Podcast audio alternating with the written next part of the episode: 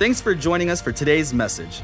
We encourage you to email us and let us know what God is currently doing in your life.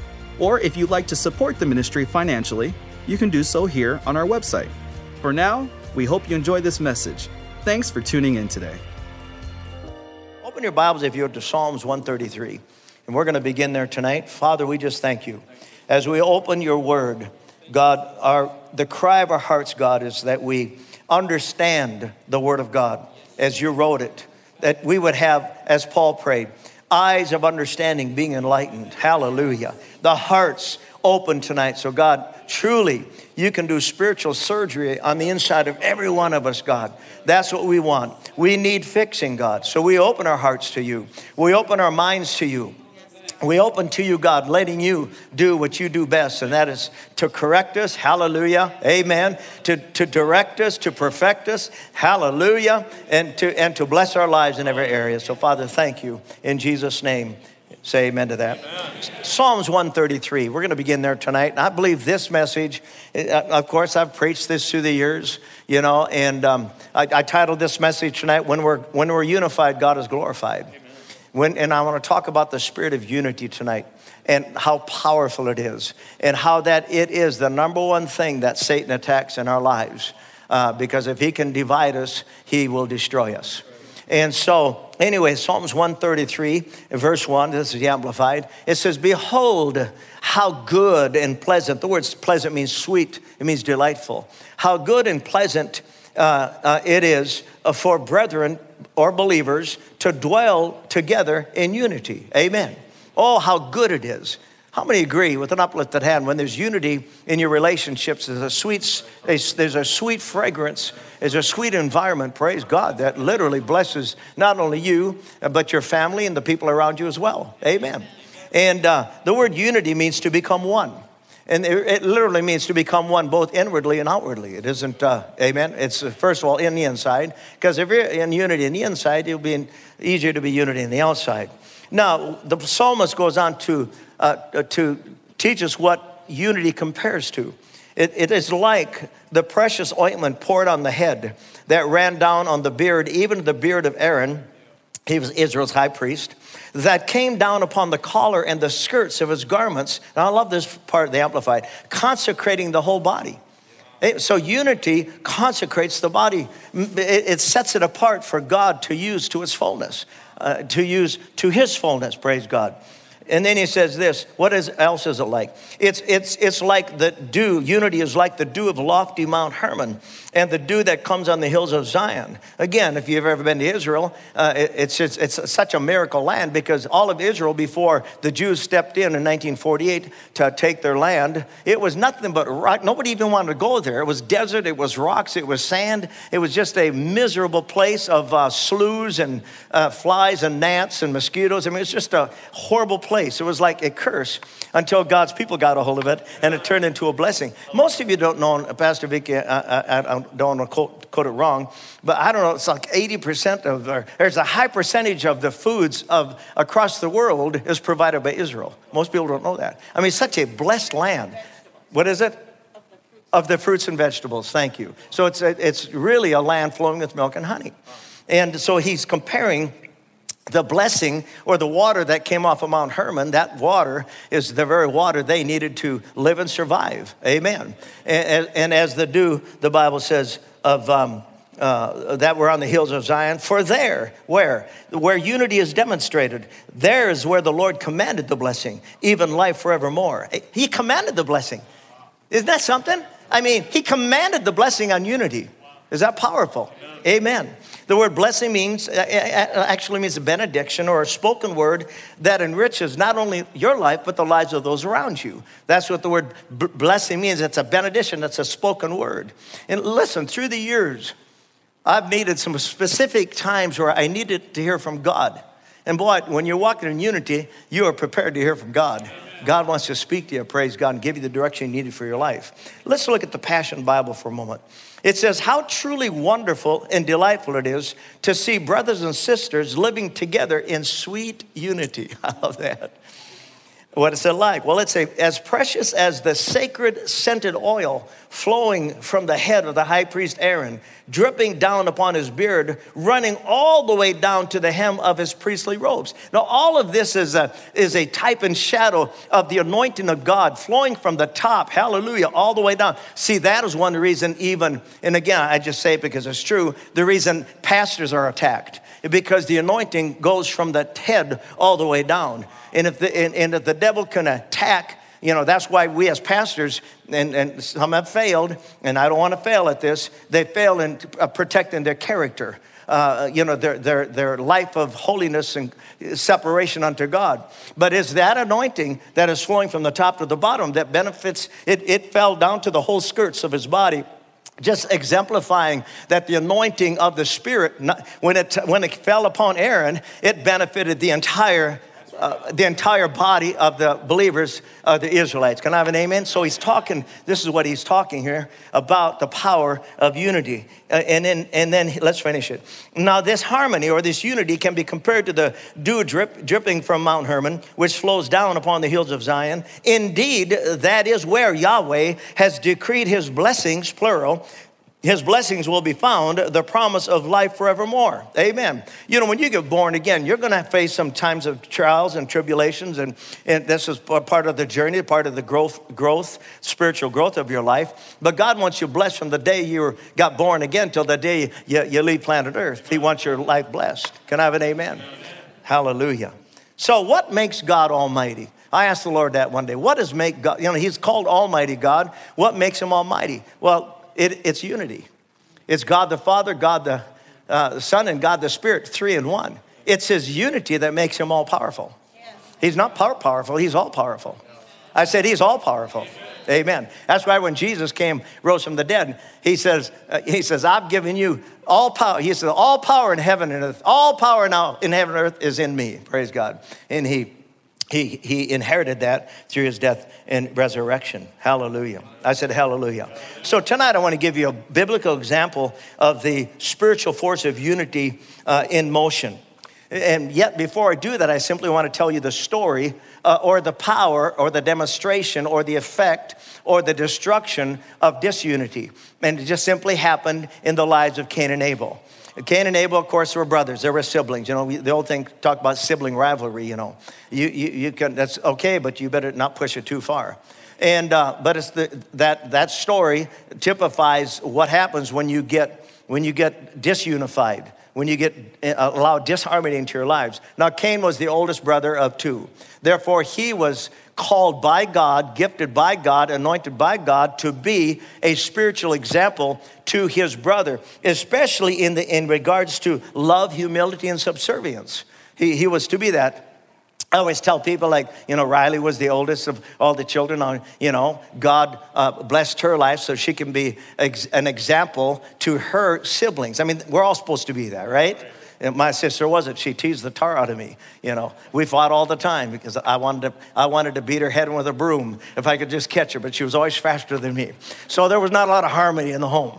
Yeah. But anyway, so God chose Cain to be that. However, however, because of his own rebellion and pride, he exalted his will above God's and come to believe, come to justify himself that he believed that murdering his brother uh, was, was, was a, a justifiable act.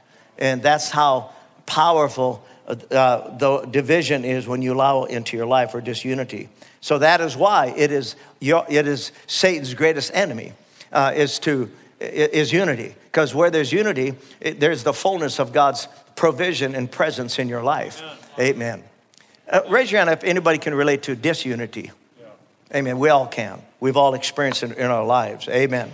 So the devil will do anything he can to hurt and, and offend uh, and offend you, so that you take that bait and run with it. And in doing so, hopefully he can get you divided so that it begins to deteriorate relationship with not only God, but with one another as well. So let's look at this example of unity in motion.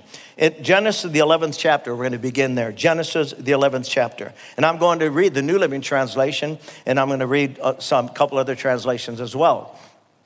Here we go. This is Genesis eleven. Now, up to this point, as you know, up to this point in time that um, uh, the, uh, um, I mean, this is interesting, Genesis eleven, this is just prior to God speaking to Abraham. But here's what it says in this chapter. At one time, all the people of the world spoke the same language and used the same words. Uh, the Message Bible says one people, one language. One people, one language. Uh, I, that, I'll just tell you this. After forty years, it, it, it, it, it prouds me, or I'm proud uh, when I hear some of our uh, students, the body of believers here, when they use some of the quotes that I that I quote. It's just, it makes me proud that they're sound, starting to sound like me. I'm talking about to the better. Uh, yeah, you don't want to take out my warped, uh, my warped, uh, my warped uh, sense of humor. But otherwise, uh, yeah, because it, it just makes me feel good when you quote things that I've said or taught you, because I know you're catching it. Can I have an amen? And then you're not only catching it, you're spreading it to others. One people, one language. So they were unified for the plan that they were putting into motion. Verse two, as the people migrated to the east, they found a plain in the land of Babylonian and settled there.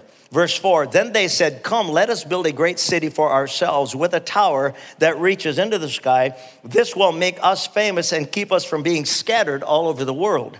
Now, I just wanted to read the Living Bible translation. Says, uh, I like it. It says, a temple tower reaching to the skies, a proud eternal monument to themselves. So they were just building an idol to worship, okay? To, to, to worship their own pride and their own achievements. Uh, amen.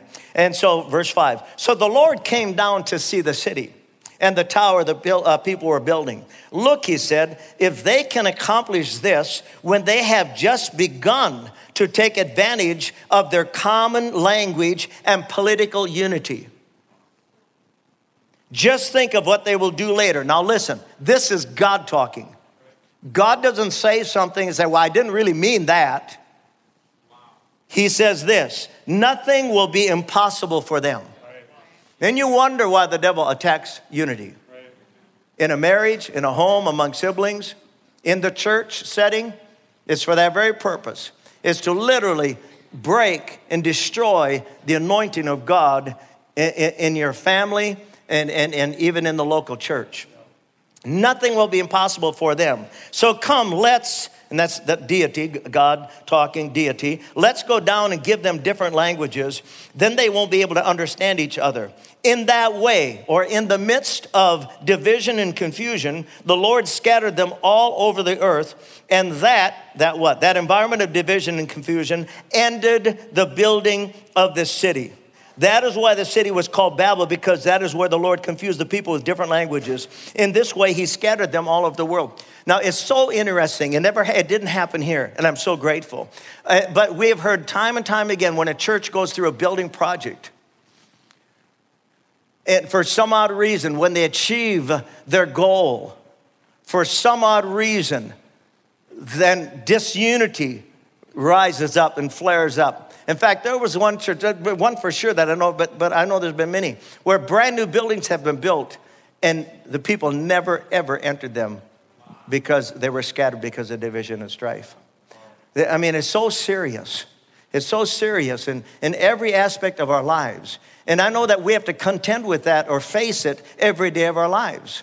But we have to understand the power of unity, but also the power of division and strife. It literally destroys relationships. Now, the word Babel is interesting. In the Hebrew, it means confusion. In the Greek, it means instability and disorder. So it was disharmony, it was disharmony that brought the vision to a screeching halt. It was the presence of confusion that stopped their forward progress and the inability to communicate effectively that ended the construction. How many have ever said something, and you said it, but you didn't mean how it came out? Yeah, we all have, I mean, I, I didn't mean to say, hey, listen, in the pulpit, my goodness, I am just grateful that you know my heart. Because there's sometimes I say, say things, you could get offended, you get hurt. And, and you know, there's nobody that, that judges themselves more severely than I do when I leave the pulpit. Because I don't want to do anything but help build your life up so you can become a light to this world of darkness. Can I have an amen to that? So we do, though. We just, or you say something, you wish you could grab those words and take them back, you know. And I believe that's, with all my heart, I believe with all my heart, that's why God emphasized two places, I believe in Timothy and Peter, that love covers a multitude of sins. And love never fails. There is the, there is the problem in everybody's life, the church. Remember, the world, they're gonna do what the world does. They're gonna be divided, they're gonna, right? They're gonna be embittered, they're gonna be offended. But my goodness, once we get saved, let's get rid of that stuff, praise God, and walk in the unity of the Spirit. Can I have an amen to that? Unity is the supernatural key that unlocks God's unlimited power for any situation you face in life. On the other hand, disharmony does just the opposite and literally short circuits the power of God uh, for, uh, so that you don't attain to God's best. How we, how, when are we gonna remember that we are not one another's enemies? When are we gonna grab a hold of that? That we're not each other's enemies, but we're family. We're the body of Christ. Can I have an amen? Amen. Called to walk in love and unity. Called to be long-suffering. Called to be gracious and kind and, and good. That's, that's, that's, our, that's what God has anointed us for. Amos three three says, how can two walk together except they be agreed? The New Living Translation says, can two people walk together without agreeing on the direction? And the answer is no. Example, we're gonna go through just a few more scriptures here. Example, the children of Israel. They were under the leadership of Moses and they were heading, listen, they were heading for their divine destiny, which was a land flowing with milk and honey, a, a land of great blessing, a land where they were gonna conquer every foe in that land. They were gonna be victorious, overcoming, uh, so that they could be a light to the nations around them. And if they'd have just stayed in unity, faith-wise, they would have avoided forty years of, of, of a wilderness experience, forty years. Never, never, and never did attain to what God had for them.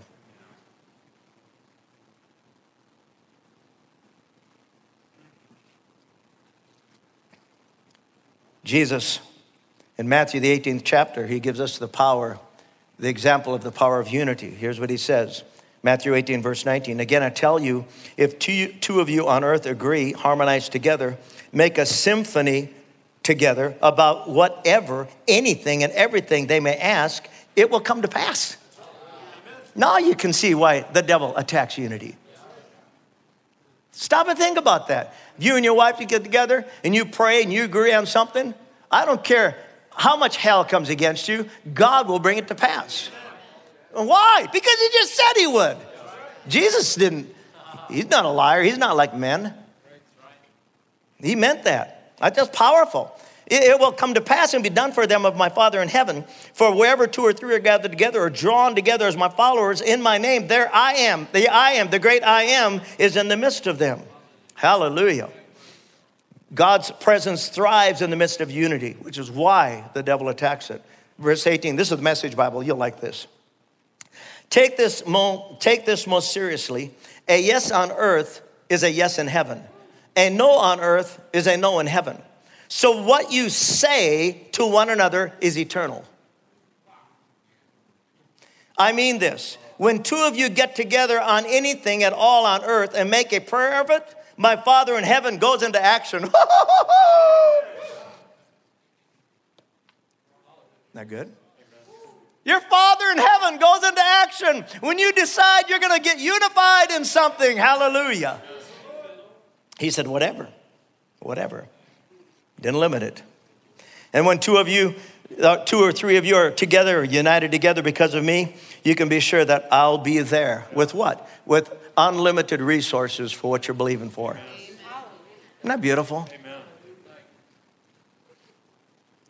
In Luke eleven, verse seventeen, Jesus was addressing the Jews who were attacking the spiritual integrity of his ministry. That probably wouldn't go over real good. And here's what Jesus said. He said, every kingdom divided against itself is brought to desolation. And a house divided against itself, the Bible says, it falls. And you can see that today in the political realm. Two political parties are so divided, but what they don't understand, not only are they destroying an entire nation, they're destroying themselves with it. That's right. That's how crazy it is.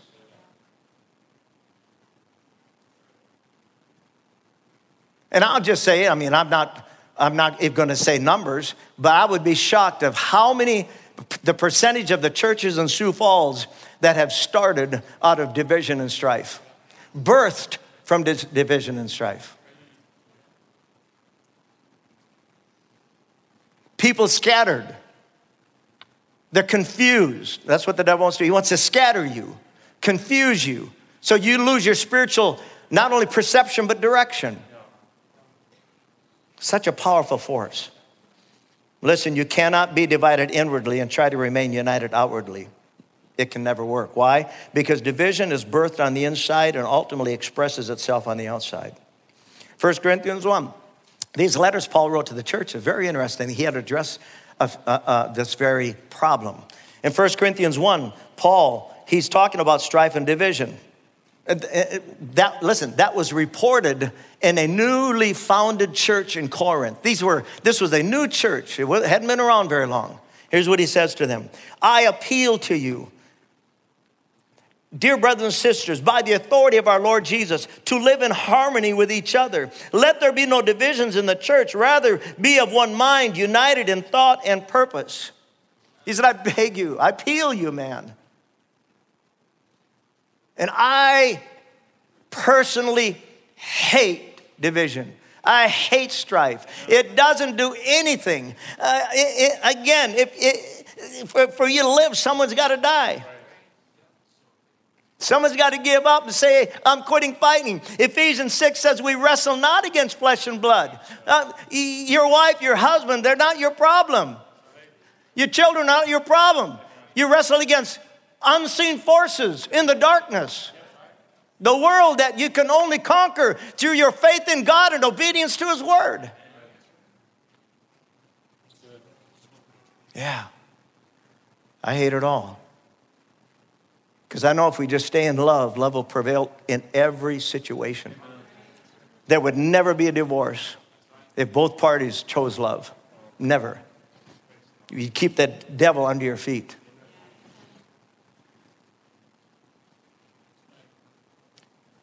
Chapter three of Corinthians, First Corinthians one. It says, dear brothers and sisters, when I was with you, I couldn't talk to you as I would to spiritual people. I had to talk as though you belonged to this world or as though you were infants in the Christian life.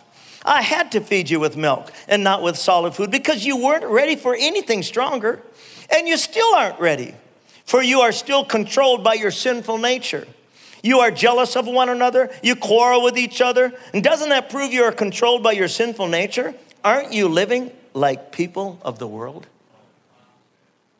Now, we got to give maybe them a little slack because it really was a new church. It wasn't like they'd been serving God for twenty, thirty years like many of us here tonight. You know, we got to give Uh, slack, you know, we should always give slack to the young believers. Let them grow. Let them make mistakes. There's nothing wrong with that. But I'm telling you, many of you are at a place mature-wise where there, you will never stand before God and be excused for the, some of the ways that we act.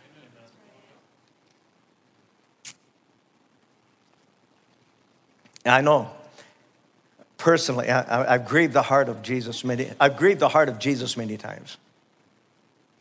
The Holy Spirit, and I've had to apologize. But there's nothing more grievous in the heart of God that His children don't get along.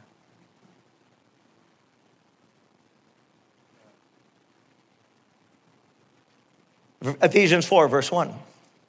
Paul addresses the same problems to the believers in Ephesus. Here we go. Therefore, I, a prisoner for serving the Lord, beg you, there it is again, to lead a life worthy of your calling. He wasn't talking to a fivefold ministry gift. He was simply calling the church. Your calling is to be a light to the world. Your calling is to be a love light.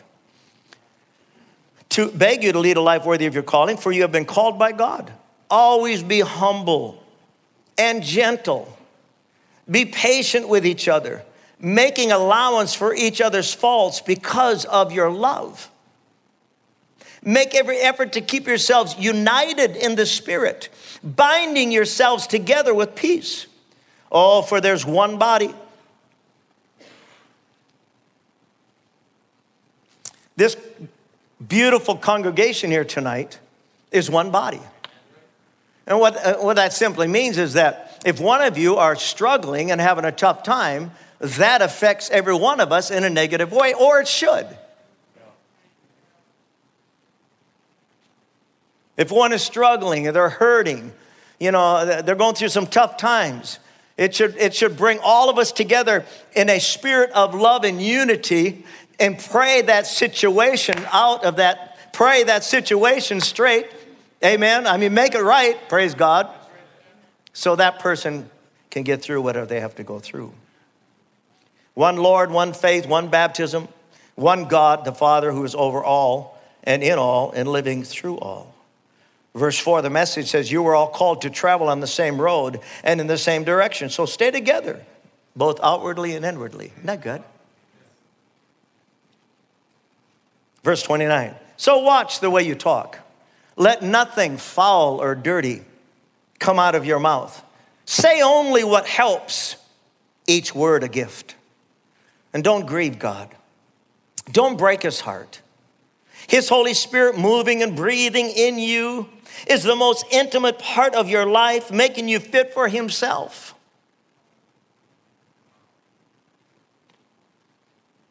Again, stop for a moment and think. If someone comes knocking at your door, I mean, you might have just been downstairs just a screaming and yelling and fighting. You get up there, you put a smile on your face. Hallelujah, praise the Lord, glory to God, come on in.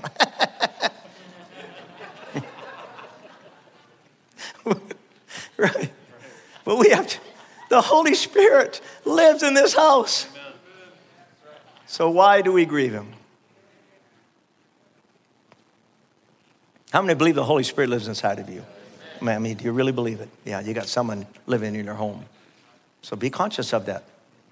Because if you're conscious of it and you really think about him, you won't be so quick just to simply say what you want to say and do what you want to do.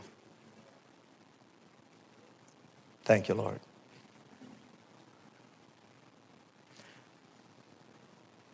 Thank you, Father. Don't take such a gift for granted. Make a clean break with all cutting, backbiting, and profane talk. Be gentle with one another, sensitive. Then forgive one another as quickly and thoroughly as God in Christ forgave you. Not forgave you when you accepted Christ, but forgave you just a moment ago.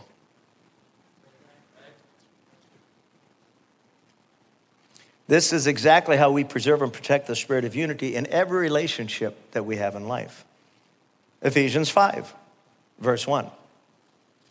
Again, it's chapter five, but Paul didn't, this letter wasn't written in chapters. They just did that for us to study easier. So let's just flow from, from verse thirty-two. It says, forgive one another as quickly and thoroughly as God in Christ forgave you. Ah, chapter five, verse one. Watch what God does. This is, uh, I think one of my kids showed me this translation. I think it was Angie showed me this translation uh, years ago out of the Message translation. It says, watch what God does and then you do it.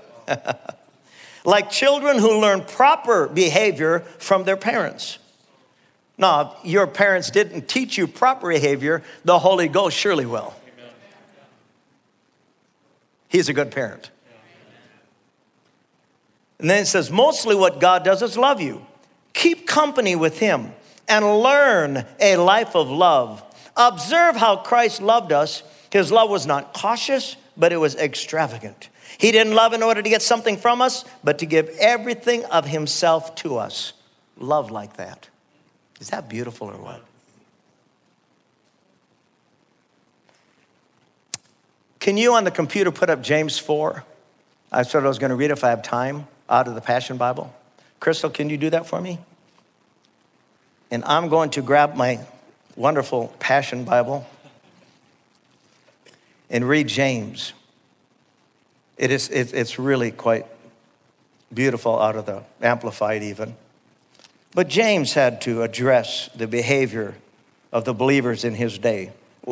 Nothing's, nothing's changed. We've just gotten probably more educated, you know, a little bit smarter than maybe spiritually what they did. They're a brand new church again, James.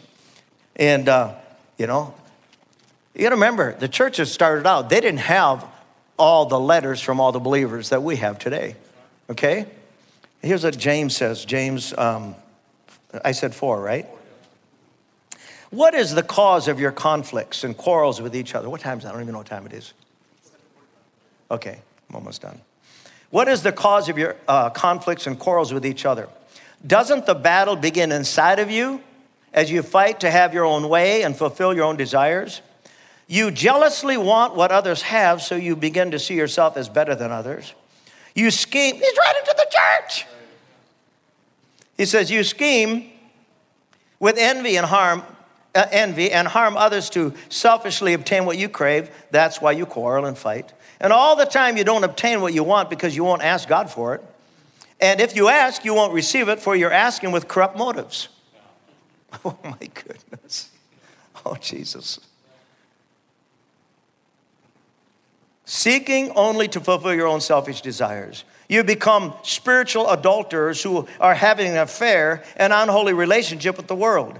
Don't you know that flirting with the world's values places you at odds with God? Whoever chooses to be the world's friend makes himself God's enemy. Now just, now just stop for a moment and think about that. We know we're not enemies of God, but what happens is that you end up reaping You end up reaping from your disobedience. Instead of the blessings of God, you end up reaping a curse. God doesn't put, God is not a, God does not curse us. He blesses us.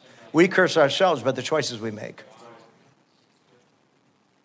Now, does the scripture mean nothing to you that says the spirit that God breathed into our hearts is a jealous lover who intensely desires to have more and more of us? Is that beautiful or what?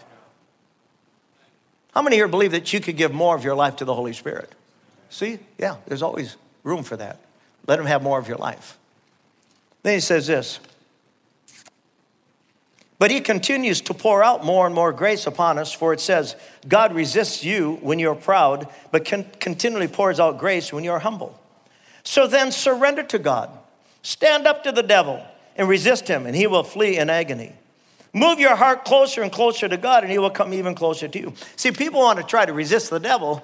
And they're attempting to resist the devil when they haven't obeyed God. Right. It doesn't work that way, because the power to resist them comes through your obedience to God. It isn't just something you say out, you know, I break your power, devil, while I continue to compromise God's word. So then surrender to God, stand up to the devil, resist him, and he will flee. Again, people say, I resist you, devil. I thought, that don't work. I mean, it doesn't work. You resist him by your obedience to God. That's how you resist him. Yeah, right. Listen, um, uh, where am I at? I'm, I'm sorry. Verse eight. This, this, these aren't numbered here, so it's really hard for me to follow here. Um, I'll find it. So then, yeah, here it is. Stand up to the devil and resist him. He will flee in agony. Move your heart closer and closer to God, and he will come even closer to you. But make sure you, you cleanse your life, you sinners. He's talking, he's talking to the church. And keep your heart pure and stop doubting. Feel the pain of your sin. Be sorrowful and weep. Let your joking around be turned into mourning and your joy into deep humiliation. There's time for joy, but not when you're compromising God's word. Amen. Be willing to be made low before the Lord, and he will exalt you. So, dear friends, as part of God's family, never speak against another family member, for when you slander brother or sister, you violate God's law of love. And your duty is not to make yourself a judge of the law of love by saying that it doesn't apply to you, but your duty is to obey it. Amen. I wanted to read that to you and just to help you understand that, I, I, again, I just believe with all my heart, and it's not easy, you know. God knew it wouldn't be easy for us to come together with all our different cultures, all our different ideas about life, how we were raised, how, you know, how our parents influenced, you know, how we, you know, right, our personalities. Oh, mercy, it's a miracle that we stay together. But we do it because, because of God's love. We do it because we're all the same. We all need each other. Can I have an amen? Amen? We really do. No, my final verse is in John seventeen. And I want to pray for you today. Thank you. John seventeen, Jesus. Again, it's his most intimate prayer to the Father. I have, I have shed tears reading this prayer. It is so precious. His heart towards, he knew his journey. He knew what he was going to face. He knew his mission. So he's praying to the Father. And, and what does he have in his mind? Us. He's got us on his mind. Here's what he says. I pray, this is the New Living Translation. I pray that they will all be one, just as you and I are one. As you are in me, Father, and I am in you. And may they be in us so that the world will believe you sent me. I have given them the glory you gave me so they may be one as we are one. I am in them and you are in me. May they experience such perfect unity that the world will know that you sent me and that you love them as much as you love me. Amen. You know, when, I, when, I, when we have services like tonight, and we usually every week, you know, maybe not every week, but usually every week we have new people coming. The thing I want, I want them to, the thing I want them to experience is the love of God. I do. No, not some fake, not some fake, but that you and I are so walking in the Spirit and walking in the love of God that when they come in, that is on us. Amen? When I was on the farm, you know, we milked cows. That's what we did. And uh, I've always envious of city kids because it looked like, seemed like they were never doing nothing. And I had to, and I had to get up every morning at five o'clock and milk these cows. And then, you know, of course, they'd lay all night in the gutter, and their tails would be laying all the urine and the, and the manure. And so you're, you're, and the flies are out there, you know, so you're, you're milking them and they swat you right in the face, you know. And oh yeah, it's a wonderful experience. And you should all, and, and, and yeah, all that stuff. I mean, and, and so, and we'd be hauling hog manure, you know, I mean, everything that stinks on a farm, you're, you, you become part of that stink. Amen. And so when we go to school, they could always tell the difference between the farm boys and the city boys because the farm boys smelled like farm. You could shower, it would, it would still be in your pores. So on the basketball court, you'd be sweating. All of a sudden, wow, somebody smells like hog. Yep, that's me. My point is, I have a point to this. Vicky goes, good. If we're practicing or around stink attitudes, stinky thoughts, stinky words, come on. All of a sudden, we come to church, hallelujah, but you still stink. Right. Wow. And I mean, and you don't even know it. Yep. And the people coming don't, they, they, you know, they're just wanting to be loved and cared about and, you know, valued. And, and all of a sudden, they, they just know that it ain't real. Right. But I, I just want, I'm, and I'm proud of all of you. I really, I love you with all my heart because I know most of you. And, you know, to us, you're not stinky. Could take a shower once in a while, but you're not stinky. Let's stand up. I want to pray for you today.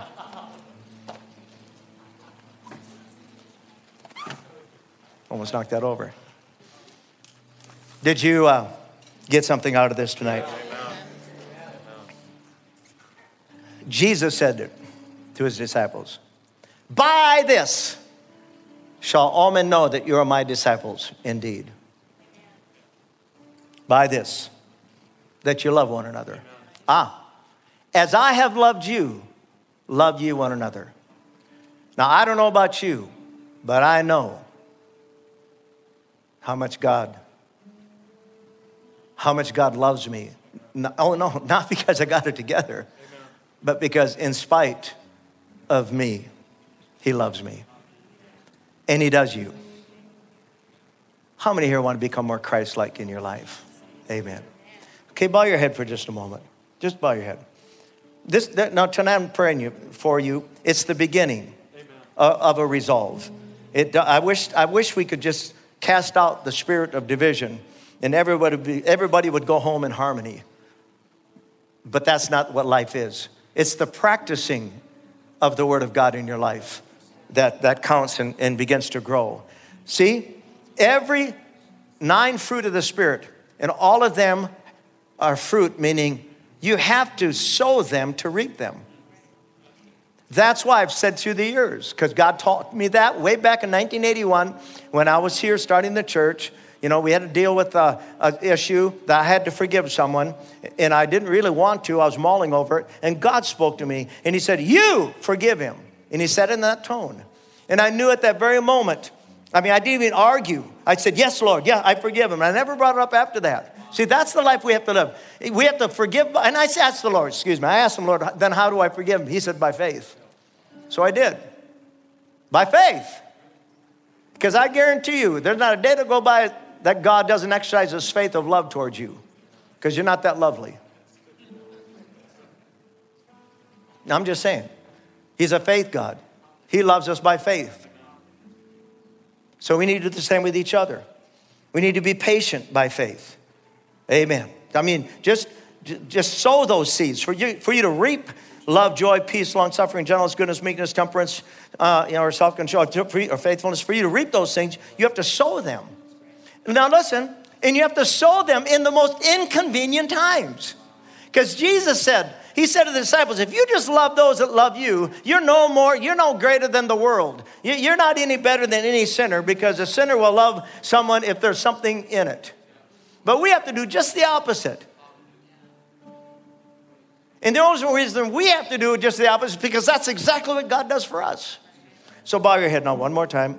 You say, Pastor, pray for me, my life, my family, because we've allowed, you know, disunity, we've allowed strife. And we, tonight, just pray first, because we're putting a stop to it tonight. And I'm not going to yield to that spirit anymore, because I want God to bless my marriage, my home, my family, my children, my grandchildren, my business. And so please pray for me tonight. Lift your hand. Anybody like that? Lift your hand. Thank you. Hands all over, because it is something that we have to deal with. Let's all lift our hands together. Let's all lift our hands together. Just right now for just a second, thank him for the words of life that went forth tonight. Amen. Thank him for it. Thank you. Why? Because every word is a seed that went into your heart. Amen. And, and we can't change just out of mental assent. Uh, it takes the work of the Holy Spirit in us. So, Father, I pray for each and every one here tonight. God of heaven, God of heaven, we surrender our hearts to you. Not my will, but yours be done, Father. God, we don't want to we don't want to sow discord, uh, division, and strife. God, we want to we don't want to exercise a sinful nature. We want to be lovers of God and lovers of one another. So God, we, every one of you, every one of you repent for allowing strife and envy and jealousy. Father, we repent for these things. We don't want to be like the world. We want to be like you, so that the world will be drawn to you, God. God, we want Faith Family Church to be known as the church of love. Hallelujah. The church of compassion and mercy, kindness, caring. Hallelujah. That's what we want. So Father, tonight, we accept your forgiveness. And God, I ask you that you will grace your precious congregation with uh, inward strength, revelation, knowledge from your word. God, help us, as James said, to bridle our tongue so we just don't speak dumb stuff and end up hurting people. Father, thank you. And Holy Spirit, please forgive us.